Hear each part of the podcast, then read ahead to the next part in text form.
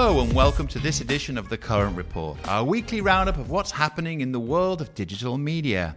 This week, we're going to talk Threads. That's the new Twitter like conversation app launched by Meta last week. Its arrival has been making all sorts of headlines. After only five days, it's had over 100 million signups, the fastest an app has ever reached that milestone. And of course, influencers and celebrities and brands have quickly jumped on board. It's clear that the app is making a big impression, and it arrives at a time when many businesses have stopped advertising on Twitter over brand safety concerns. Naturally, brands and advertisers are all excited about the possibility of a new platform. But just how much of an impact will it have on online advertising? Joining me now is our reporter Travis Clark to talk about all this. Hey, Travis. Hey, thanks for having me. Well, I know you signed up early to Threads when it launched because you're an early adopter. Can you tell us a little bit more about the app? How is it the same or different from Twitter? Yeah, the interface is very similar uh, to Twitter, but right now it doesn't have some of the features that Twitter does have, like hashtags, um, and you can only search for people. You can't search for posts or topics. Um, and uh, Meta execs Mark Zuckerberg, Instagram head Adam Mosseri, they've said that you know they won't do anything to encourage hard news or politics, which you see all the time on Twitter. So those are really the key main differences right now. Obviously, with 100 million plus users and counting, it's a possibly good space for brands and advertisers. What should they know about the app and the uh, opportunity there? Yeah, I mean, the biggest thing right now is that um, it's not, you know, supported by advertising. The execs have said that they want to get to, you know, a uh, mass of users before they introduce advertising. I'm not quite sure what that will look like. It's already, you know, like we said, past 100 million. Um, there's a there's the potential for um, sponsored content to be introduced. There was a report recently that said that Instagram might be introducing its own um, sponsored content tools. So those are really the the big things that advertisers um, should know right now. It's also not available in the EU, I understand. That's true. Yes, that's true. Um, Meta released a statement to The Verge saying that um, it's not in the EU right now um, because of um, some potential regulatory um, concerns. So, yeah, that's another big thing that advertisers should know. So, it's not yet global. You know, social platforms come and go. Uh, I can remember MySpace. But what's the word on the rollout so far?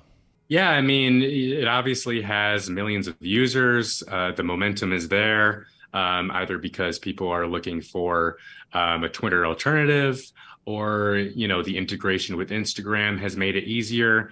Um, but yeah, I mean, right now, like I said, the momentum is there, but you know, there's the possibility for social media fatigue too. You know, there's so many um, platforms right now Twitter, Instagram, uh, Threads, Facebook, um, and you know there's the possibility for you know platform exhaustion, and uh, I you know I think Threads is going to need to maintain the momentum, or people might lose interest. Yeah, I like that phrase, platform exhaustion. Well, it's only been a week and a half, so we're not exhausted yet, but thanks very much for those insights. Anytime. Next, recent reports about the programmatic supply chain being rife with wasted impressions are causing some advertisers to reflect on just where their ad impressions are being served. In June, the Association of National Advertisers released part one of their Programmatic Transparency Report. It found that not all programmatic buys are created equal. One startling statistic estimated advertisers unknowingly spend $13 billion annually on made for advertising websites, otherwise known as MFAs, which are characterized by low quality content such as fake news and spammy links.